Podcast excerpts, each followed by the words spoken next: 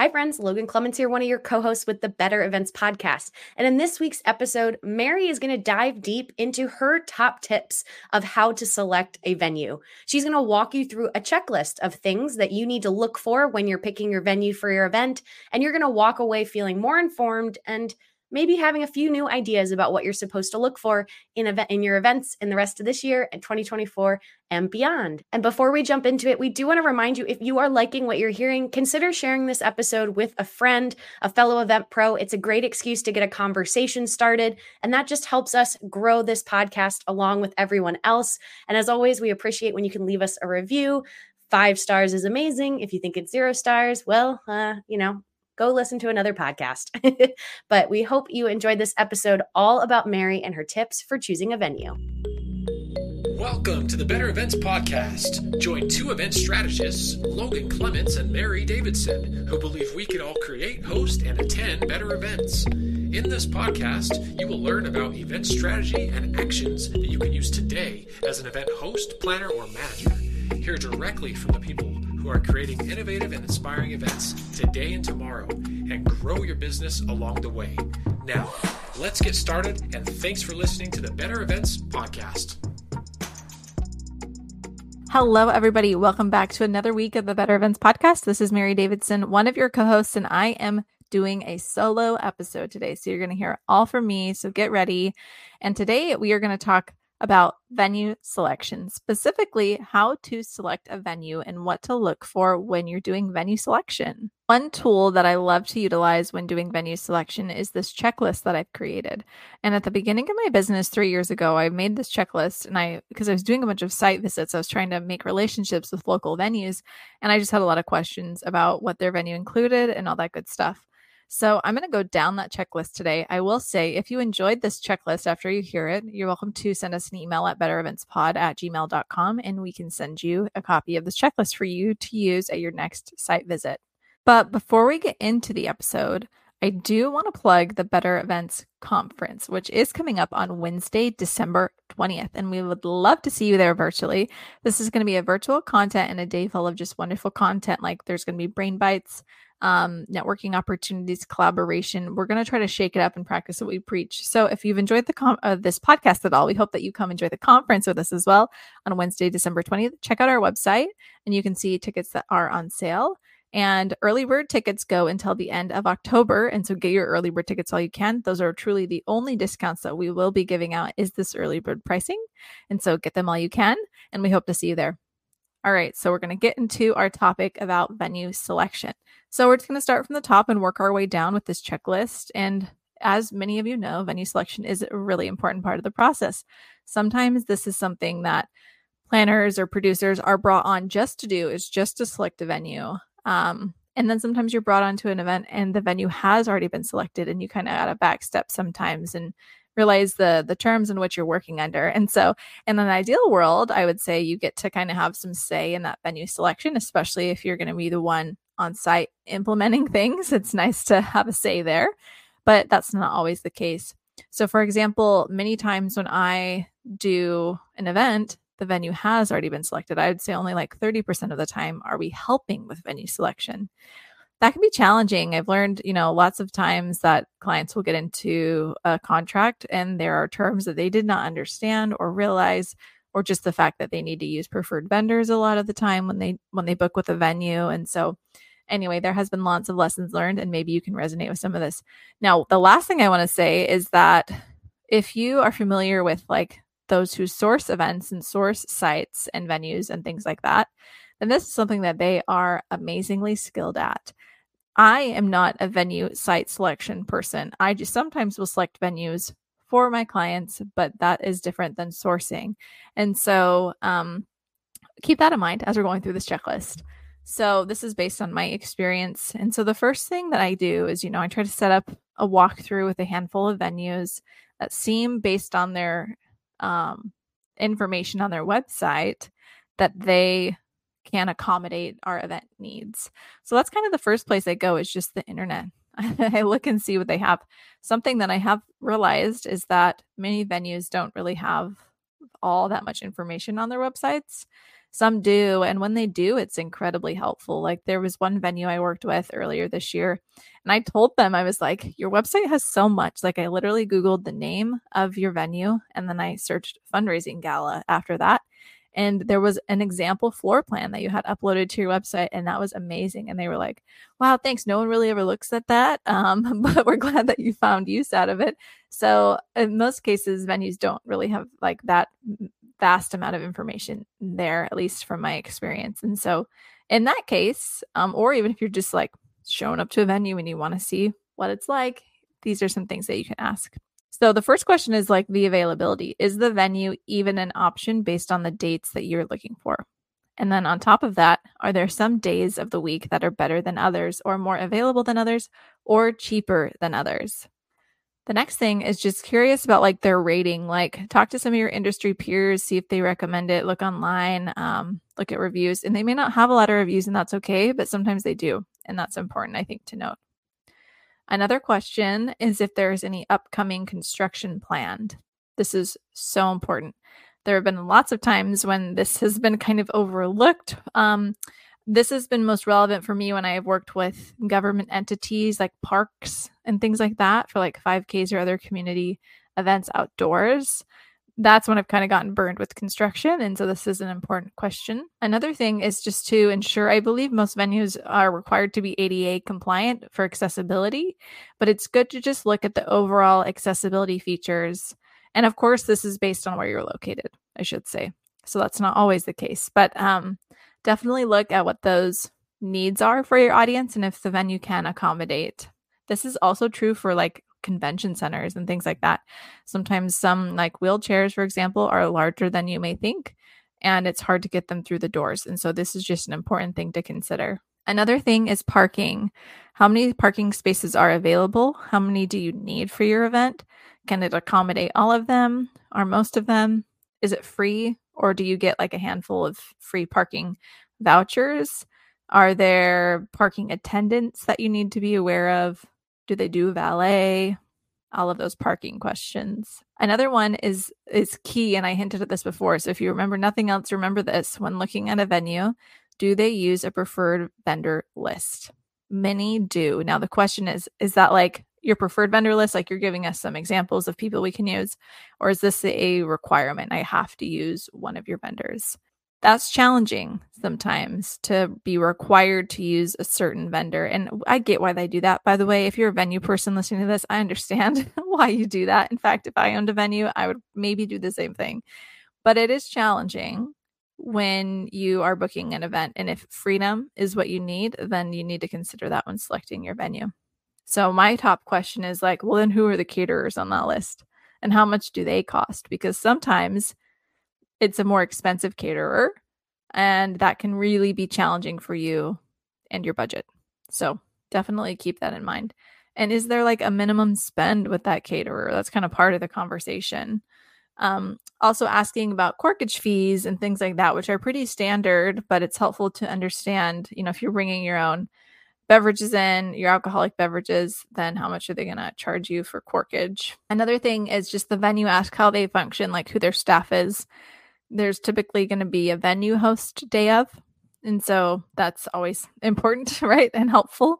And they're really good about supporting that day from the venue perspective. And also just about capacity of the space, of course, right? You're looking at how many rooms and how much they can hold. And then also like fire limits is important. Sometimes we don't think about that, I don't think. But there was like a venue that we were recently at that had a fire limit of 200 in this ballroom space. And it looked visibly like we could accommodate more, but then we wanted to make sure we're like, is 200 like the fire limit? And it was. And so that was like an important distinction, even though it looked like we could squeeze more in. So look at that capacity, look at like the ceiling height, if that's something that you need to know.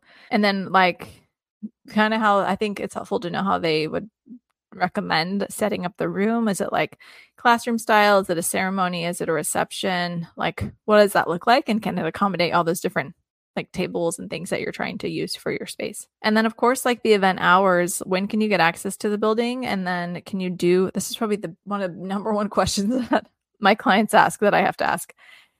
do they allow like day before deliveries? So we don't need to be in the venue. We don't need to like do anything. We just want to drop some stuff off and put it somewhere. Is that allowed? It's probably the number one question. And then are any other events going on at the same time? If it's a larger space, there very well might be. And that can sometimes cause confusion when it's parking or just signage, making sure the right guests go to the right place. This is important. Power accessibility, like what are their power rules? Do you need to go through a vendor for power access? How much does that cost, et cetera, et cetera. Same with the lighting and like the AV and the sound, all of that. But that kind of sometimes falls under that preferred vendor question. And then internet access and Wi-Fi guest access. I would say it seems like half of the time venues just provide internet for anyone in the space. And they're like, yep, it's free. You can use it. It's for everyone. Or they will charge for usage. So it seems pretty different there. So just confirm what their venue policy or their Wi-Fi policies are at that venue. And then it's also helpful to note the restroom proximity and the amount of restrooms from where your event space is. And then their waste or recycling policies. So are they going to do trash removal? Do you have to remove the trash? Is the caterer responsible for removing the trash? Who's getting rid of the trash? And this is really an important question to ask because more times than not, it ends up being someone other than the venue that is responsible for removing the trash. Are there designated areas for load-in? Is there a loading dock or where does that happen? This is especially helpful in like city areas just to figure out exactly what that process looks like for drop-off and pickup. It's helpful to know there's a coat check. That's sometimes not always as needed, but it's good to know. And then temperature control. Can they control the temperature? Typically in spaces, you know, it's like one temperature for all. And so you're either going to be freezing, you're going to be super hot. But it's helpful to know temperature control because guests will usually complain about something like this. Hey there, friend. Are you wondering how you can get more awesome content from Mary and I and the Better Events Podcast community? Or maybe you've been loving what we talk about with community over competition and you really want to figure out how you can connect with other event pros. Well, Mary and I are going to be hosting the Better Events Conference in December this year, December 20th. And we're so excited because we've launched our early bird ticket sales and you can take advantage of this special pricing all the way up through the end of this month in October.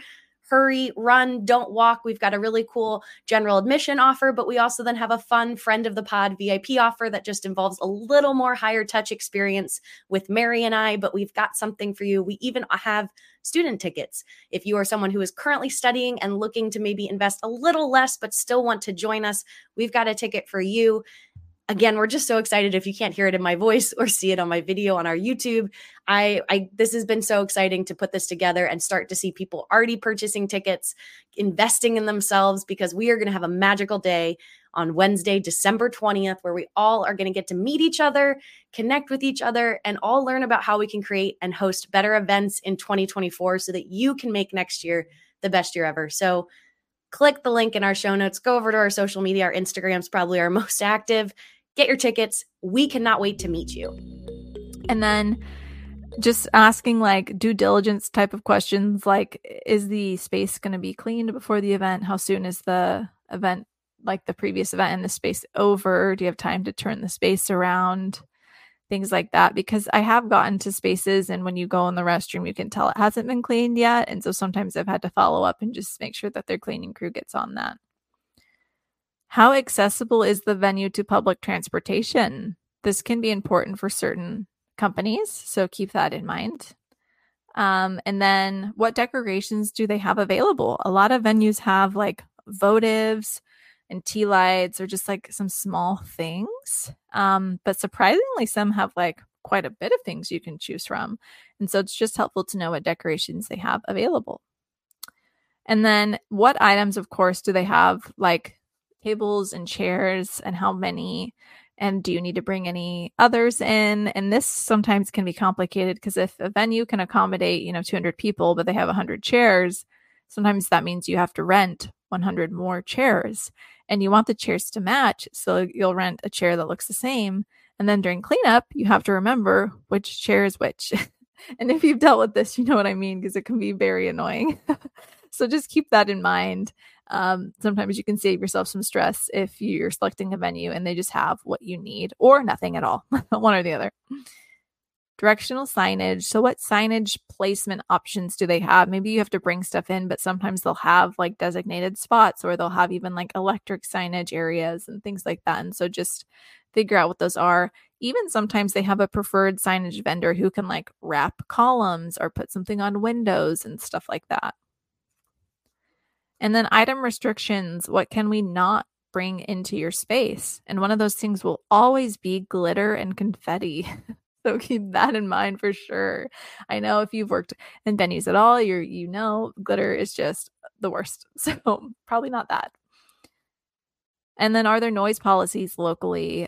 There's one venue that I'm working with later this year, and they have a noise policy because half of the space is outdoors. And that noise ordinance goes into effect at 9:30 p.m. And so we had to cut our event a little bit shorter because of that. And that's helpful to know from the beginning. Any inclement weather plans, especially if it is an outdoor space, are good to be aware of. Their evacuation and safety plans. Now, when you talk to a venue, sometimes they'll send you over like a handbook, and it has all these questions kind of answered for you already. I would say that's the ideal scenario. So, you know, when you're doing this walkthrough, these are all questions you can ask as you're walking through the space. But you can also be like, but also, do you have like an event handbook I can just refer to later? And sometimes they do, and sometimes they don't. It's really in the circumstances where they don't that these questions are going to be very helpful for you.